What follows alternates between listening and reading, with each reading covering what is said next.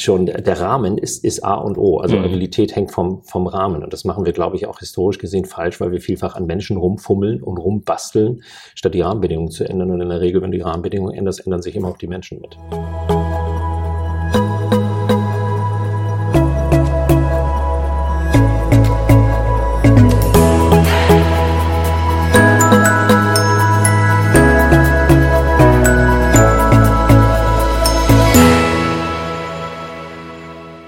Herzlich willkommen. Heute bei mir zu Gast Thoralf Rapsch. Er hat ein wunderbares Buch geschrieben, Sei doch mal agil. Äh, Thoralf, schön, dass du heute äh, bei uns bist. Ähm, und da muss ich natürlich gleich mal einhaken, Sei doch mal agil. Wie kam es denn zu diesem Buchtitel?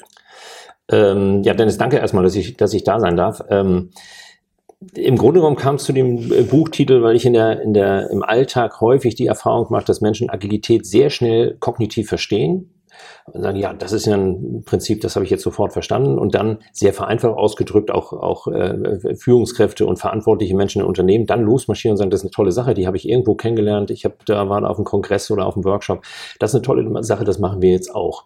Äh, und die Umsetzung von Agilität in Unternehmen, die traditionell gewachsen sind und traditionell sozialisiert sind, das ist ja kein Schritt, den man mal eben in einer Woche macht oder nur über ein kognitives Verständnis äh, geht, und ich erlebe dann sehr häufig, wenn, wenn ich in Unternehmen äh, äh, komme, dass dort so ein Prozess stattgefunden hat, wo jemand diese Idee hatte, das kognitiv verstanden hat und dann äh, mehreren Menschen kameradschaftlich auf die Schulter geklopft und gesagt, das machen wir jetzt. Sei doch mal agil. Einfach mal agil. Und das, das kenne ich, ja. Dieses im, Im Austausch, in der Überlegung, äh, ein Buch zu schreiben, war das dann irgendwann mal ein Satz, der mir rausgerutscht ist mhm. und irgendjemand sagte, aber das ist doch irgendwie auch ein Titel, den kann man doch auch äh, für ein Buch äh, verwenden. Also dahinter steckt im Grunde genommen die Erfahrung, dass Agilität sehr leicht zu verstehen ist und Menschen, die die Verantwortung haben oder den Wunsch haben, das in Unternehmensstrukturen äh, hineinzubringen, da sehr häufig scheitern, weil sie eben den, die Tiefe dieses Prozesses nicht, nicht verstehen und dann am Ende schlimmstenfalls auch noch dastehen und sagen, Agilität haben wir bei uns versucht, Dennis, hat nicht funktioniert. und das ist nun wirklich, das ist nun wirklich äh, Quatsch, das muss man so deutlich sagen, ja. weil Agilität funktioniert. Agilität funktioniert nicht nur in Unternehmen, die klein sind, das funktioniert auch in größeren Einheiten und Agilität funktioniert auch in Unternehmen, die eigentlich eine ganz andere traditionelle Historie und damit Aufstellung und Struktur haben man könnte pauschal sagen, wenn man irgendwo Agilität einführt und es hat nicht funktioniert, dann hat man einfach eine schlechte Vorgehensweise hm. gewählt, weil das ist ein Rückschluss, den dürfte man so nicht ziehen. Also das äh, erfahre ich auch öfters und, und, und, diese Mythen höre ich auch sehr, sehr oft, ja. Also dieses Klasse oder, oder äh, Agilität, das ist doch das von den von den IT-Nerds, ja, das ja, ist ja. doch dieses Scrum da, ja. ja. Äh, also das kennen wir, dass man da auch ein Stück weit Agilität mit einem äh, Werkzeug oder einem, einem Vorgehensmodell, einem Framework ein ja, Stück genau. weit verwechselt, ja. ja. Und äh, äh, das ist es ja, ist es ja nicht. Was ich total spannend an, an deiner Geschichte finde, ist, auch wenn wir so ein bisschen in deine berufliche Historie reinschauen, ist, dass du ja eigentlich aus dem Handwerk kommst. Ja. Du hast mir im Vorgespräch erzählt, du hast eine, äh, eine, eine, eine Lehre gemacht, Elektroinstallateur und äh, was mir immer wieder auffällt, also ich komme auch aus einem Handwerkerhaushalt eigentlich, mhm. also mein Vater ist eigentlich gelernter Maurermeister, mhm. ja, und mir fällt auf, dass man eigentlich ohne dass man das jetzt agil nennen würde, aber schon im Handwerk extrem agil ähm, ähm, ähm, arbeitet oder, oder sich verhält. Ja? Also wie würdest du das beurteilen, wenn du so ein bisschen zurückblickst auf deine ähm, äh, berufliche äh, Ent Entwicklungen, auf das Handwerk? Also steckt im Handwerk nicht auch in gewisser Weise eine ein agiles Mindset, ja. auch wenn man es so nicht bezeichnen würde. Würde ich unterschreiben, auch wenn ich äh, viele Jahrzehnte raus bin, viel länger äh, ja. äh, raus bin, als dein Vater seinen Job gemacht, gemacht hat, aber würde ich sofort unterschreiben, wenn man, wenn man sich eine Baustelle an, anschaut, da hast du ganz viel Agilität. Natürlich ist die geplant mhm. ne, und gibt es dafür einen Plan, Bauabschnitte, wann kommt Logisch. welches Gewerk. Äh, aber du hast so viel, so viel Dinge in einer Baustelle, äh, wo du sagst, ja, das konntest du gar nicht planen. Das ist jetzt mal, mal passiert. Da kriegt der Fliesenleger seine Fliesen nicht und sagt, ja, ich kann heute nicht kommen. Brauch, ergibt keinen Sinn, die, weil ich die Bäder nicht machen ja. kann. Schon bist du dabei und sagst, okay, was mache ich jetzt? Ich kann nicht einfach die Baustelle länger machen. Ich muss jetzt gucken, dass ein anderes Gewerk dann irgendwo irgendwie mal was macht. Also das, das passiert ja täglich mhm. oder, oder mindestens wöchentlich. Und du bist immer wieder dabei, äh, darauf zu reagieren. Ich würde aber sogar noch einen Schritt weiter gehen mhm. zu dem, was du sagst, weil Handwerk ja auch wieder so eine so eine so, so, so ein abge, ja. abgegrenztes Tätigkeitsfeld ist. Ich, ich würde sogar noch weitergehen. Meine Erfahrung ist, jetzt wieder zurück auf, mhm. auf Unternehmen gesponnen, meine Erfahrung ist, dass die allermeisten, die, die aller, aller, allermeisten Menschen in einem Unternehmen komplett agil auch im Sinne von selbst organisiert sind, weil Agilität hat, hat ja, geht ja gar nicht ohne Selbstorganisation. Das hängt ja beides komplett zusammen. Wenn, wenn mhm. du agil arbeitest, musst du den Menschen die Verantwortung für das geben, für die, um, die Umsetzungsverantwortung geben für, für etwas, was am Ende rauskommt. Und, und ich finde es faszinierend. Äh, ich behaupte, jeder Mensch, erwachsene Mensch, mhm. ist erstmal selbst organisiert. Weil wenn du heute Abend nach Hause kommst, machst deinen Kühlschrank auf und da ist kein Essen drin. Dann wirst du kommt nicht das mal vor, ja. Kommt öfter mal. So, dann wirst du, wirst du nicht vom Kühlschrank stehen und sagen, was ist das denn? Warum hat denn hier keiner was reingepackt? Was ist das für eine, für eine Situation? Und über die Welt meckern und erwarten, dass dir jemand den Kühlschrank füllt, sondern du würdest sofort agil reagieren. Entweder verzichtest du auf Essen, du fährst zur Tanke, fährst nochmal zum Rewe, wenn der offen ist, bestellst dir eine Pizza oder ich weiß nicht was. Also du, du sorgst für dich selbst und du löst die Situation selbst. Und wenn wir mal annehmen, dass nahezu, also im Grunde alle erwachsenen Menschen so, so in der Lage sind, ihr Leben selbst organisiert zu managen, machen wir in Unternehmen ja was ganz Faszinierendes in der traditionellen Denke. Mhm. Ein selbstorganisierter, per se selbstorganisierter Mensch kommt morgens in ein Unternehmen und dort wird ihm gesagt, Dennis, das ist dein Chef und der sagt dir jetzt, was du zu tun hast. Irrsinn ein Wahnsinn, ein kompletter Wahnsinn, wenn man, wenn man, wenn man mit dieser Denke mal rangeht und sagt, was verlieren wir eigentlich tagtäglich, weil wir, weil wir, weil wir immer noch in die, ganz vielfach in dieser Tradition hängen. Dort gibt es einen, der mehr weiß als alle anderen. Also klassische der tayloristische, ja. der, der Superheld, ja. die, die klassisch äh, tayloristische Denke. Da gibt es einen, der mehr weiß als, als die anderen und der muss denen sagen, was die zu tun haben. Und, und in diesem gleichen Prozess entmündigen wir quasi selbst organisierte Menschen, und sagen, das kannst du privat machen, aber hier im Unternehmen äh, äh bitte nicht. Und das ist ja Teil von Agilität oder, oder, oder Transformationsprozessen raus aus traditioneller Aufstellung hin zur Agilität, dass man da merkt, da ist es eben nicht ein Klaps auf die Schulter, mhm. sondern die Menschen reagieren ja auf diese Sozialisation in einem Unternehmen äh, und sagen, ja, ich habe ja hier noch nie irgendwie, immer wenn ich, wenn, also wenn ich überhaupt mal mitgedacht habe, äh, hat es keinen interessiert oder ich habe einen auf den, ich überspitze das ja, jetzt ein bisschen, ne, einen auf den Deckel gekriegt oder wie auch immer. Und jetzt mit mal nach 10, 15, 20 20, 25 Jahren äh, steht der Dennis vor mir und sagt, wir machen mal agil.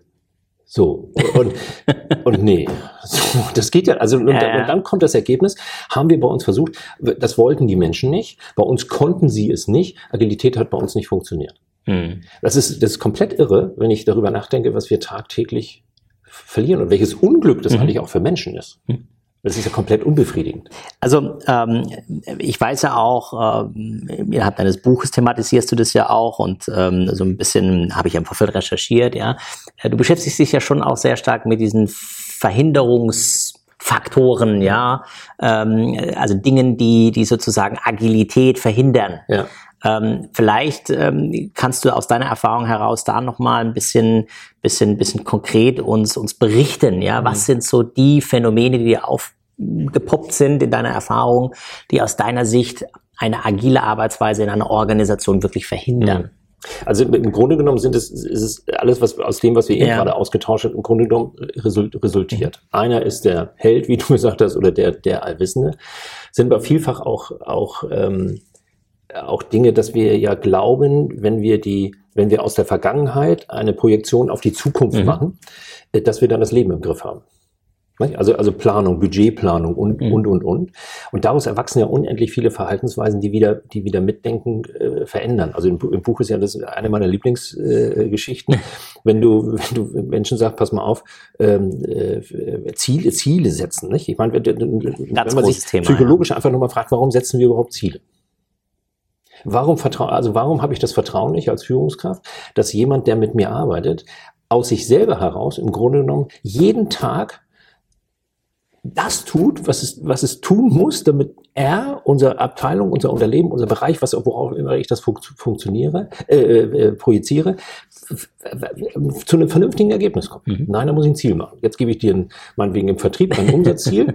äh, äh, die steht auch im Buch, die, die, die, wirklich so, äh, häufig erlebt, dass du im Oktober irgendwo reinkommst, jemand, der so ein Ziel hat, äh, äh, triffst und der grinst und sagt, ich habe mein Ziel für dieses Jahr erreicht. Hm. So würde ich sagen, das ist super, denn es gibt nochmal ordentlich Gas, weil, weil du kannst nie so erfolgreich sein, wenn du keinen Druck mehr hast und, und, und, und. Und, und Menschen stehen da und sagen, nee, mach ich nicht. Ich mache jetzt nichts mehr.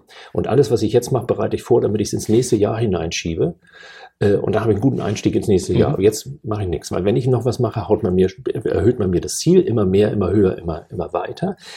äh, das sind ja Rahmenbedingungen, ja. die, die die Selbstorganisation komplett verhindern. Oder ein tradiertes Denken, habe ich jetzt gerade vor ein paar Monaten einen Fall gehabt. Abteilungsleiter verlässt das Unternehmen. Die, die, die tradierte klassische Denke, ja, dann müssen wir einen neuen Abteilungsleiter haben. Wo ich dann gesagt habe, naja, der Umstand ist ja, den werden Sie morgen nicht haben. Geben Sie mir doch mal das Team, 16 Personen, geben Sie mir doch mal das Team. Wir versuchen mal, ob die, ob die aus sich selber heraus sich vielleicht sogar ohne Abteilungsleiter organisieren können, weil das Know-how für die tägliche Arbeit ist da ja komplett drin. So, lange Rede, kurzer Sinn, das sind mal ein paar Monate gegangen. Das sind 16 Personen. Es gibt in diesem Unternehmen keinen Abteilungsleiter mehr. Mhm. Die, die haben, haben aus sich selber heraus quasi zwei Teamleads gebildet, weil das, das wollten sie noch und mhm. das fanden sie auch gut, aber die haben quasi ihre Chefs selbst gewählt äh, die haben den Chef selber eine, eine Rollenbeschreibung gegeben. Das möchte ich, dass du das für mich tust. Und dieses Unternehmen hat dort keine, keine, keine Abteilungsleiter mehr. Und wenn ich dir mhm. jetzt sage, dass das ein kommunales Unternehmen ist, kein Wirt, also ja, ja. klassisch wirtschaftlich sehen, dann kann man Schier unvorstellbar, ja. aber du, du, siehst, was da möglich ist, wenn du es nur, nur einfach mal, mal anpackst hm. und einfach mal machst. Hm. Ähm, also der Rahmen ist wichtig für die Selbstorganisation, Absolut. ja, Absolut. also daran zu arbeiten, das ist ein, ein wesentlicher Punkt. Das beschreibst du ja auch prägnant auf deinem Buchtitel neuneinhalb Inspirationen für agile Organisationen. Ja. Äh, jetzt muss ich nochmal nachfragen, äh, welches ist denn die halbe? Also die, halbe. die halbe ist die, die halbe ist die letzte. Das war eine Idee, äh, ich, ich habe da ja einen ja. sehr, sehr engen äh, äh, Austausch gehabt ja. mit jemand, der mich in diesem Projekt begleitet hat.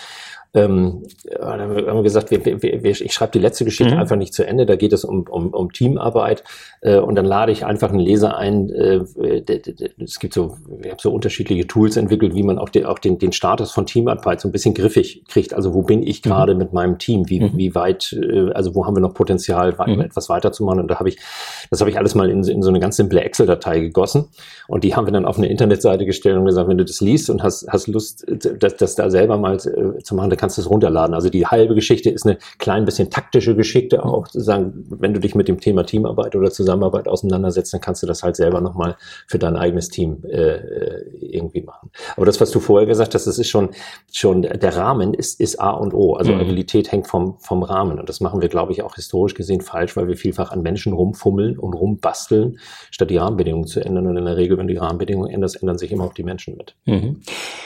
Jetzt hast du noch neun ganze Inspirationen in ja, deinem genau. Buch. Welche, welche dieser Inspirationen äh, liegt dir ganz besonders am Herzen, hat vielleicht auch für dich persönlich eine, eine ganz besondere ähm, Erfahrung, Verbindung? Könnte ich so, glaube ich, mhm. gar nicht sagen. Die haben für, für also für mich persönlich, mhm. wenn ich einfach nur ganz für mich alleine darüber nachdenke, haben die eigentlich alle eine, also habe ich da zu, zu allen Geschichten irgendwie Verbindung, weil das waren, das, ich habe ja den dankbaren Umstand, dass ich jeden Tag etwas tun muss, ähm, wo ich auch 25 Stunden etwas tun müsste, wenn der Tag 25 Stunden äh, lang ist und ich in meinem Alter jetzt langsam schon gucke und sage, schade, ich kann das gar nicht mehr so lange ja. machen. Auch das, was in der Wirtschaft sich so entwickelt, kann ich vielleicht gar nicht mehr so lange begleiten, wie es be vielleicht begleiten würde. Da wird ja noch viel passieren. Ich habe da, glaube ich, keine Lieblingsgeschichte. Ich habe versucht, die, diese Geschichten so aneinander zu reihen, dass sie eigentlich, wenn man, wenn man da konzeptionell drauf mhm. gucken würde, eine gewisse Logik ver mhm. verfolgen. Das heißt, wenn, wenn mhm. du heute an mich herantreten würdest und sagen würdest, ich habe ein tradiert aufgestelltes Unternehmen, ich mhm. möchte das agil machen. Das sind ja alles Geschichten aus hybriden mhm. Situationen, also wo du sowohl die tradierte hier hierarchischen Komponenten noch hast, aber auch schon sehr viel Selbstorganisation ist. Dass ich die Reihenfolge so, so gewählt habe, mhm. dass ich dachte, wenn, wenn jemand so ein bisschen methodisch darauf guckt, könnte er eigentlich erkennen, das wäre eine Reihenfolge, die könnte man methodisch erstmal anlegen. Man muss sie nicht so machen, trifft, das ist auch keine Blaupause auf irgendwas, aber man könnte sich so, so daran nähern. Also ein Zielbild oder einen, oder einen, einen Zweck und eine mhm. Sinnhaftigkeit da irgendwo reinzubringen, dann über Führungsarbeit, über, über Methodiken der Zusammenarbeit immer kleingleid gelegt mhm. zu werden. Aber eine richtige Lieblingsgeschichte könnte ich eigentlich Nee, könnte ich so, könnte ich dir gar nicht beantworten. Also ich, ich habe, habe einen Aspekt, den finde ich ganz interessant. Du hast es ähm, unter dem ersten Kapitel äh, beschrieben mit Agilität, einfach heißt Qualität vor Geschwindigkeit stellen. Und ich erlebe ja. sehr häufig, ähm, dass ähm, äh, Agilität ähm, stark in Verbindung gebracht wird mit, wir müssen schneller werden, ja. also Geschwindigkeit erhöhen. Ja. Äh, jetzt hast du hier einen Kontrapunkt gesetzt, also durchaus ganz, ganz, ganz, ganz spannend. Warum siehst du das so? Äh, ich glaube, also erstmal glaube ich nicht, dass es funktioniert. Mhm. Agilität an sich, äh, ob, ob, du, ob du jetzt die Framework nimmst oder, oder da philosophischer rangehst oder, oder äh, vom, vom Sinn und Zweck. kann dazu führen, dass du schneller bist irgendwo. Man muss nur mal an Schnelligkeit äh, festmachen. Aber das ist ja nicht der Grundgedanke von, von der Agilität, sondern wenn man mal, wenn man das Beispiel Scrum mal nimmt, wie, wie, wie die damals vor über 20 Jahren da rangegangen sind, haben wir ja gesagt, wir haben ein Qualitätsproblem, nicht ein Geschwindigkeitsproblem. Mhm. Wir, wir kriegen in den, in den, in den Projekten, haben wir am Ende irgendwas liegen, was keine Wertigkeit mehr hat. Das ist ein Qualitätsproblem, nicht ein Geschwindigkeitsproblem. Und ich glaube, wir tun ganz viel sinnentleerte Dinge in der, in der, in, in, in der Welt. Und das zieht sich schon über, also ich mache das jetzt 23 Jahre, das zieht sich über diese 23 Jahre schon hin. Nimm nur mal das simple Beispiel Projektmanagement. Wir, wir, wir kennen super Methodiken des Projektmanagements. Die werden aber im Grunde genommen mit dem Ziel höher, schneller, weiter überhaupt nicht mehr eingehalten. Da kommst du hin, da gebe ich dir ein Projekt, da kommst du zu mir und sagst, Thoralf, das kann ich so nicht einhalten, das, das, da brauche ich mindestens ein Vierteljahr mhm. länger. Was ist die Reaktion von Management, Auftraggeber, Kunden oder sonst was? Dennis, aber dafür habe ich dich doch eingestellt. Alles Gute und toi, toi, toi, du schaffst Machst das schon. schon. Machst du schon irgendwie. Und das fliegt uns an allen Ecken und Enden um die Ohren. Das sind ja nicht nur die großen Dinge, die mhm. durch die Presse gehen, Stuttgart 21, BER, bei uns in Hamburg die Elbphilharmonie oder sonst was, die dadurch also schon vorhersehbar und teilweise durch Zugucken schon erkennbar nicht funktionieren, sondern das sind ja, sind ja Gründe, weil man nicht den Fokus auf Qualität hat, sondern auf Geschwindigkeit. Das wird mit Agilität so nicht mhm. funktionieren. Das, das, das glaube ich einfach nicht. Und ich glaube auch grundsätzlich auf so einer, vielleicht auf so einer Metaebene, dass wir uns langsam auch in der Wirtschaft mal nähern müssen und, und, und, und fragen müssen, ist das eigentlich das, ist das eigentlich das Ziel? Ich habe viele, äh, die letzten Jahre so, so Ausbildungen oder Kongresse besucht. Das meiste habe ich eigentlich in den Vereinigten Staaten gelernt, weil mhm. es da zunehmend mehr Unternehmen gibt, die sagen, ähm, ich war unlängst gehört von einem, von einem Zusammenschluss von zehn äh, Vorständen, die gesagt haben, wir geben jetzt mal bekannt, Stakeholder, äh, äh Shareholder Value ist nicht mehr unser ja. erstes Ziel wir, wir kümmern uns jetzt mal um die Menschen und, und unseren, unseren Zweck, unsere Sinnhaftigkeit hier. Das, wir schütten nach wie vor Geld. Und zwar auf. nicht nur geschrieben auf dem Leitbild. Nein, und wir tun das, wir setzen das um. Oder, oder, oder Seppos, also die, die sagen, natürlich sind wir dazu da, Gewinne zu erwirtschaften. Das ist das Ziel eines, eines Unternehmens. Wir sind ja kein NGO. Ja, ist doch per se nichts Schlechtes. Ne? Genau, ist auch per se nichts Schlechtes. Wir, wir machen uns nur mal Gedanken darüber, was tun wir mit diesem Geld? Mhm sie nicht einfach irgendwo hinblasen, sondern was, was können wir einer Gesellschaft auch zurückgeben oder was, wo können wir das auch hinbringen, um, um, um in dieser Welt was Gutes zu tun. Und ich glaube, diesen Fokus haben wir im Taylorismus nie gehabt. Mhm. Und ich glaube, das ist so ein, so ein Punkt, wo wir, wo wir zu, zunehmend mehr hinkommen, weil auch nachwachsende Generationen also wir, wir haben ja Arbeitskräftemangel. Warum? Weil viele Menschen sich hinstellen und sagen, ich will hier nicht einfach nur Geld verdienen bei dir. Was, was mache ich hier? Also habe ich, habe ich hier, kann ich hier etwas tun, wo ich nach Hause gehe und sage, hey, das ist wirklich cool, was ich da mache. Mhm. Und ich verdiene noch Geld damit. Das ist ja, das ist ja schon ein Druck, der da reinströmt in die, in die Wirtschaft, wo, wo ich glaube, dass, dass wir eher Richtung Qualität als Richtung quantitativen mhm. Messkriterien kommen und nicht mehr so hingucken, habe ich jetzt eine Million Gewinn gemacht oder 1,1 und dann freue ich mich ganz toll, dass es 100.000 Euro mehr geworden sind, sondern sondern wo, wo, wo Unternehmen, wenn du so Plattformen wie Kununu und sowas mal durchguckst, dann sind ganz viele negative Bewertungen, kein soziales Engagement, hier stopft sich der Chef nur mhm. die eigenen Taschen voll und und und. Und das ist nicht dieses, dieses, das ist nicht Neid, sondern da fehlt einfach Sinn und Zweck. Und in dem Moment, wo wir stärker zu Sinn und Zweck in Unternehmen kommen, glaube ich auch, dass wir stärker Richtung Qualität mhm. gehen und, und von der Quantität wieder ablassen. Mhm. Von dem, was du sagst und was man so zwischen, zwischen den Zeilen implizit, aber auch explizit liest, setzt du ja auch sehr stark beim Menschenbild an. Ja. Ne? Also das heißt, es ist, es ist durchaus auch eine Frage, mit welchem Menschenbild blicke ich als Führungskraft ähm, auf, auf, auf meine Mitarbeiter. Äh, was ist da die Erfahrung, die du, die du ähm, in deiner über 23-jährigen ja. Tätigkeit äh, gesammelt hast?